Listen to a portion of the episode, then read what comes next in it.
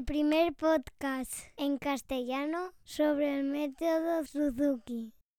Quizá vuestros hijos y vuestras hijas en algún momento mostraron interés por la música o simplemente vosotros pues creísteis que era una parte de su educación integral la música y como familia pues decidisteis iniciaros en la metodología Suzuki. Pero ahora hemos llegado a una realidad y resulta que practicar con el instrumento con niños pequeños pues es difícil. Realmente es muy difícil y puede ser que cueste muchas veces ver los beneficios. Hoy voy a intentar hablar sobre lo que podemos hacer para que la práctica sea más fluida y un poco más agradable. Comenzamos.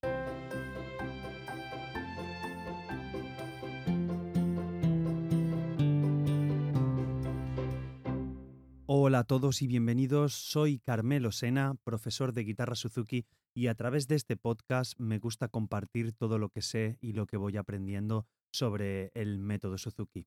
Y como os comentaba en la introducción, voy a tratar unos temas que es el tema de la práctica, sobre todo cuando son pequeños, aunque nos puede venir muy bien también a, a los más mayores, pero creo que hoy me voy a mover en el ámbito de los 3, 4, 5, 6 años para que sea un poquito más agradable.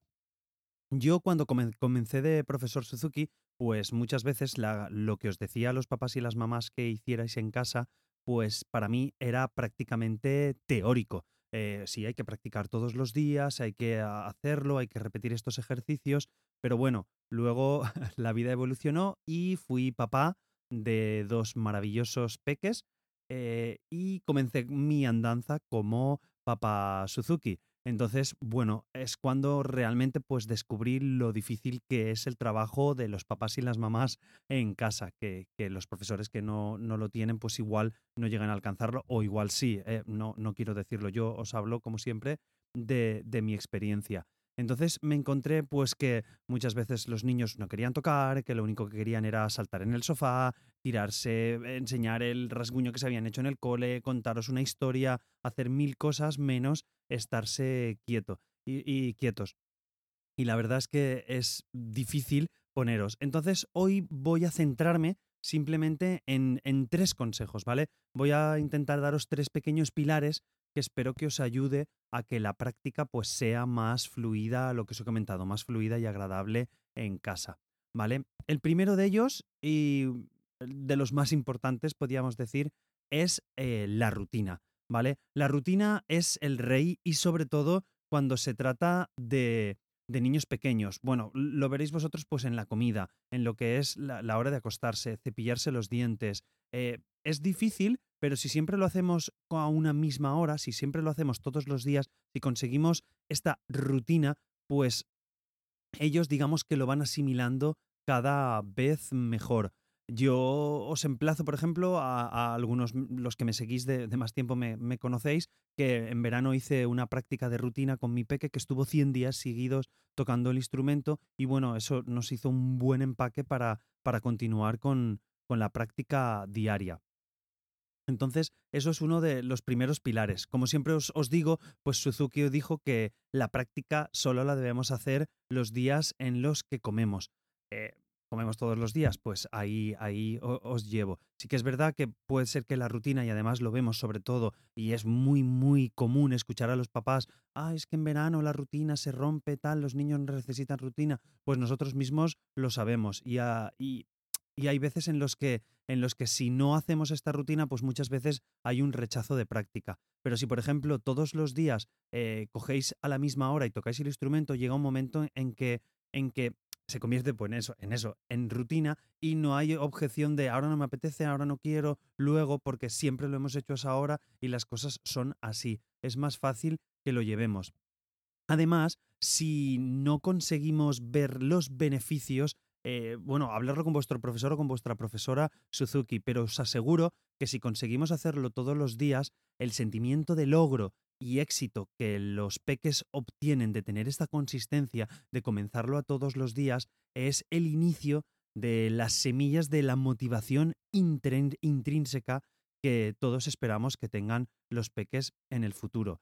Eh, tengo un capítulo hablando sobre la motivación, os lo dejo en las notas del programa. Es el capítulo 7 de una serie de, capítulos que hice de, como base del método Suzuki. Os lo dejo en las notas para que lo escuchéis, porque hay una motivación intrínseca que es la que nos aparece desde dentro y hay otra motivación extrínseca, pues es que es la que la que digamos viene desde fuera, la que le podemos dar pues con algún regalito, con algún beneficio externo a ellos, ¿vale? Pero no me quiero entretener en esto. Os emplazo a ese capítulo si queréis, si queréis escucharlo. Lo dicho, si conseguís hacer que todos los días estudien, que tengan esa rutina, conseguiréis este sentimiento de logro que hará súper, súper, que será súper bueno para, para ellos. De hecho, comentarlo con papás de vuestra escuela, con mamás de vuestra escuela, con vuestros profesores, ¿vale? Este sería el primer pilar, el pilar de la rutina. Otro, otro consejo o otro pilar es el de endulzar el trato, ¿vale? Sé que hay días pues que son realmente difíciles, son días en los que es difícil como adulto pues ponerte a estudiar con ellos. Yo lo reconozco que trabajo a todas horas con niños y el momento de ponerme con ellos es difícil. Eh, yo suelo ponerme a mediodía con, los chiquillos porque, porque, por la tarde no puedo estar con ellos eh, y les apetece muchas veces tocar conmigo. Entonces lo suelo hacer a, mediodía.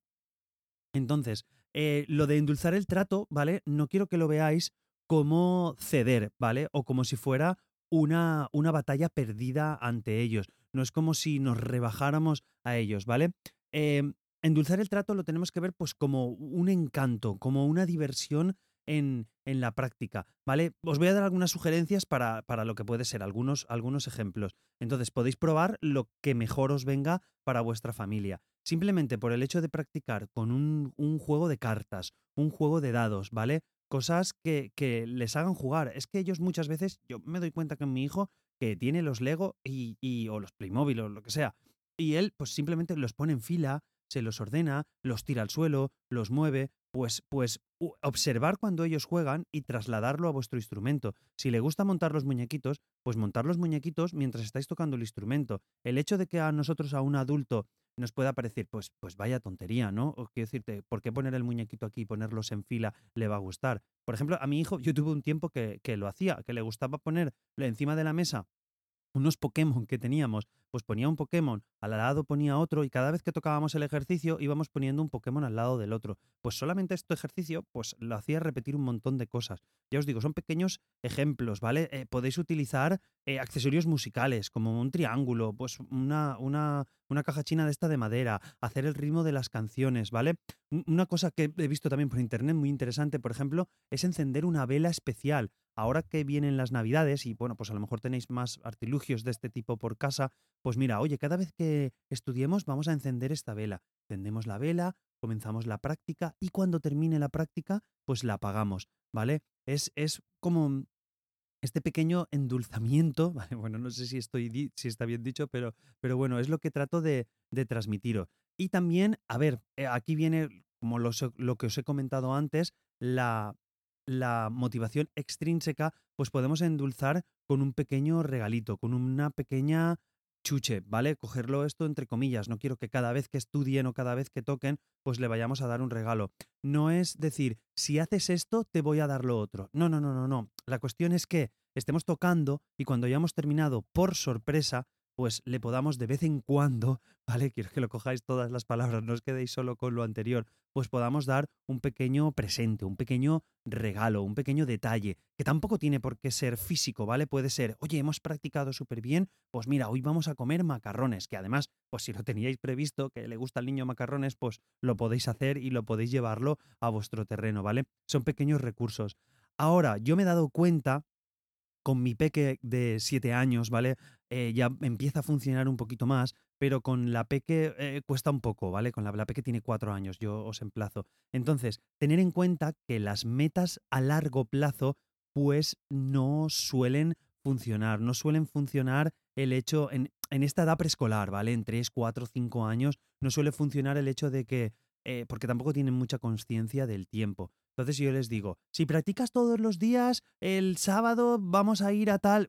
no, no suele funcionar. Esa motivación a tan lejano, igual son a tres o cuatro días, no suele funcionar. E incluso también depende del niño, ¿vale? Yo os lo digo, es, no suele funcionar. Si os funciona, adelante, poder utilizarlo. Yo sí que es verdad que con mi hijo lo apuntábamos en una hoja, apuntábamos los días, cada dos días o cada tres días de estudio, pues teníamos un pequeño regalito o hacíamos algo especial. Entonces, de esta manera sí, pero simplemente dicho de manera abstracto no funciona. Además, si nos planteamos en los adultos, muchas veces hay gente que la motivación de verse como médico, ¿vale? Se me he ido a otro lado. La, motivación de verse como médico, pues le, es una motivación para poder estar estudiando en la facultad los cuatro o cinco años que hagan, sean necesarios y que, y que tengan esa motivación para estudiar para los exámenes. Simplemente este gran largo plazo. Hay personas que tienen esa capacidad. Yo no, yo no la tengo, ¿vale? Y conozco un amigo que quería ser médico, quería ser fisioterapeuta y luego médico y estuvo trabajando hasta que llegó. Y esa motivación, pues, pues le daba para estudiar.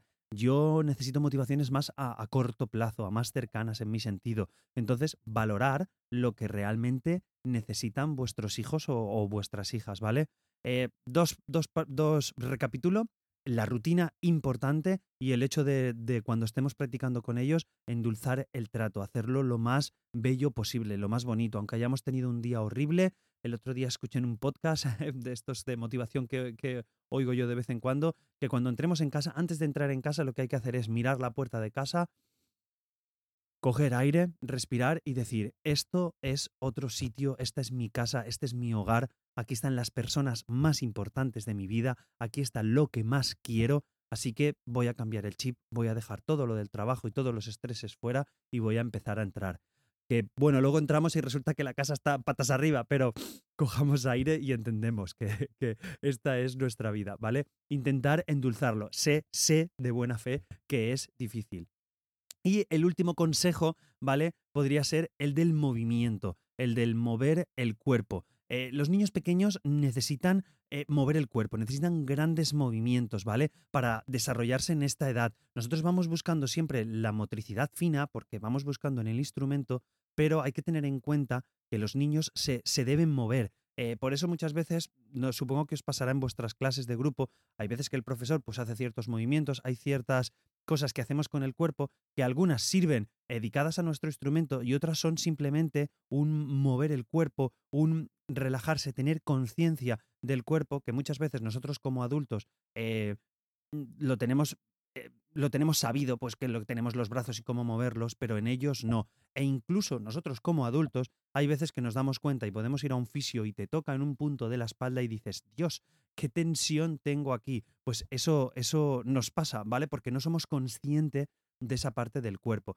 Entonces, mi recomendación es que os mováis que les mováis a ellos. No pueden estar todo el niño, los niños todo el día en el colegio sentados, luego que lleguen a casa, que vengan del parque o que hagan lo que sea y que pretendamos que estén sentados delante de su instrumento o de pie quietos. Entonces, podemos hacer un equilibrio, podemos hacer que se muevan, que peguen cinco saltos. Por, eh, ejemplo, eh, podemos hacer que haga una, una actividad y que eh, haga cinco saltos, ¿vale? Que toque un eso y que haga cinco saltos, que ruede alrededor de la silla, por ejemplo, en mi caso en la guitarra, pues en el violín, que se mueva hasta la pared y vuelva, en el piano, que le dé una vuelta al piano, o si, que vaya de lado a lado, no sé, o en el cello, que se ponga de pie y le dé una vuelta, no sé, os digo, cada uno con vuestro instrumento, ¿vale? Pero una tarea puede ser esa, que hagamos una canción y que demos cinco saltos, pam, dos, tres, cuatro, cinco, ya nos volvemos, ya hemos cambiado esa rutina.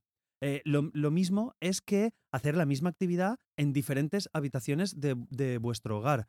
Eh, por ejemplo, si, si, tenéis la suerte, bueno, sois violinistas, ¿vale? O sois instrumentos o sois flautistas, que de normal no necesitáis una silla para estar, pues podéis cogeros y tocar un ejercicio en el comedor. Os vais a otro sitio y tocáis el mismo ejercicio en la cocina. Os vais a otro sitio y lo tocáis en, el cuarto de baño. Volvéis al comedor, ¿vale? Y podéis moviéndos. Los pianistas, eh, guitarristas en general que tenemos silla, pues quizás este ejercicio que podía ser dinámico nos cuesta más. Pero hay un montón de ejercicios que podemos hacer eh, cuando estamos empezando. Cantar la canción, realizar los ritmos. Pues mira, vamos a realizar los ritmos en cada una de las paredes de la habitación. Tocamos en esta pared y hacemos, eh, no sé, la primera variación, ta, ta, ta, ta, ta, ta. Nos vamos a la otra pared y lo tocamos en la otra pared, en esta pared y en la otra. Así tenemos ese movimiento, ese juego que, hace que, les muevan y que continúen haciendo ese, ese trabajo, esa, esa práctica diaria. Otro, y otro consejo, por ejemplo, a, a, vosotros los que, los que somos guitarristas y pianistas, pues podemos hacer que toquemos el instrumento, luego poner una pequeña mantita y hacer que vayan a la mantita, que puedan moverse en la mantita un minuto de no puedes bajar de la mantita, no puedes, o una zona del círculo, no puedes moverte por aquí, no puedes tal, y luego volver al instrumento. ¿Vale? Y seguir tocando. El resumen es ese, que hagáis movimiento, que muevan su cuerpo, tanto pequeñito como son los dedos, como mover los brazos, como agacharse, como levantarse, como saltar, como girar, que son niños y deben evolucionar y deben notar y tener conciencia de todo su cuerpo. Para concluir, os hago una recapitulación. La rutina es el trabajo más importante que tenéis como compañero de práctica, ¿vale? Es el que más os va a ayudar y el que hará la semillita de la motivación en el futuro para ellos. Endulzar el trato y hacerlo siempre con alegría, con diversión, que sea un momento agradable, que sea un momento que lo paséis bien con ellos, que, que os satisfaga, que, que, que ellos eh, estén contentos y siempre os pedirán tocar el instrumento con vosotros. Y si podéis, pues satisfacer sus necesidades en el sentido de que necesitan moverse, de que necesitan saltar, ir, volver y todas estas cosas.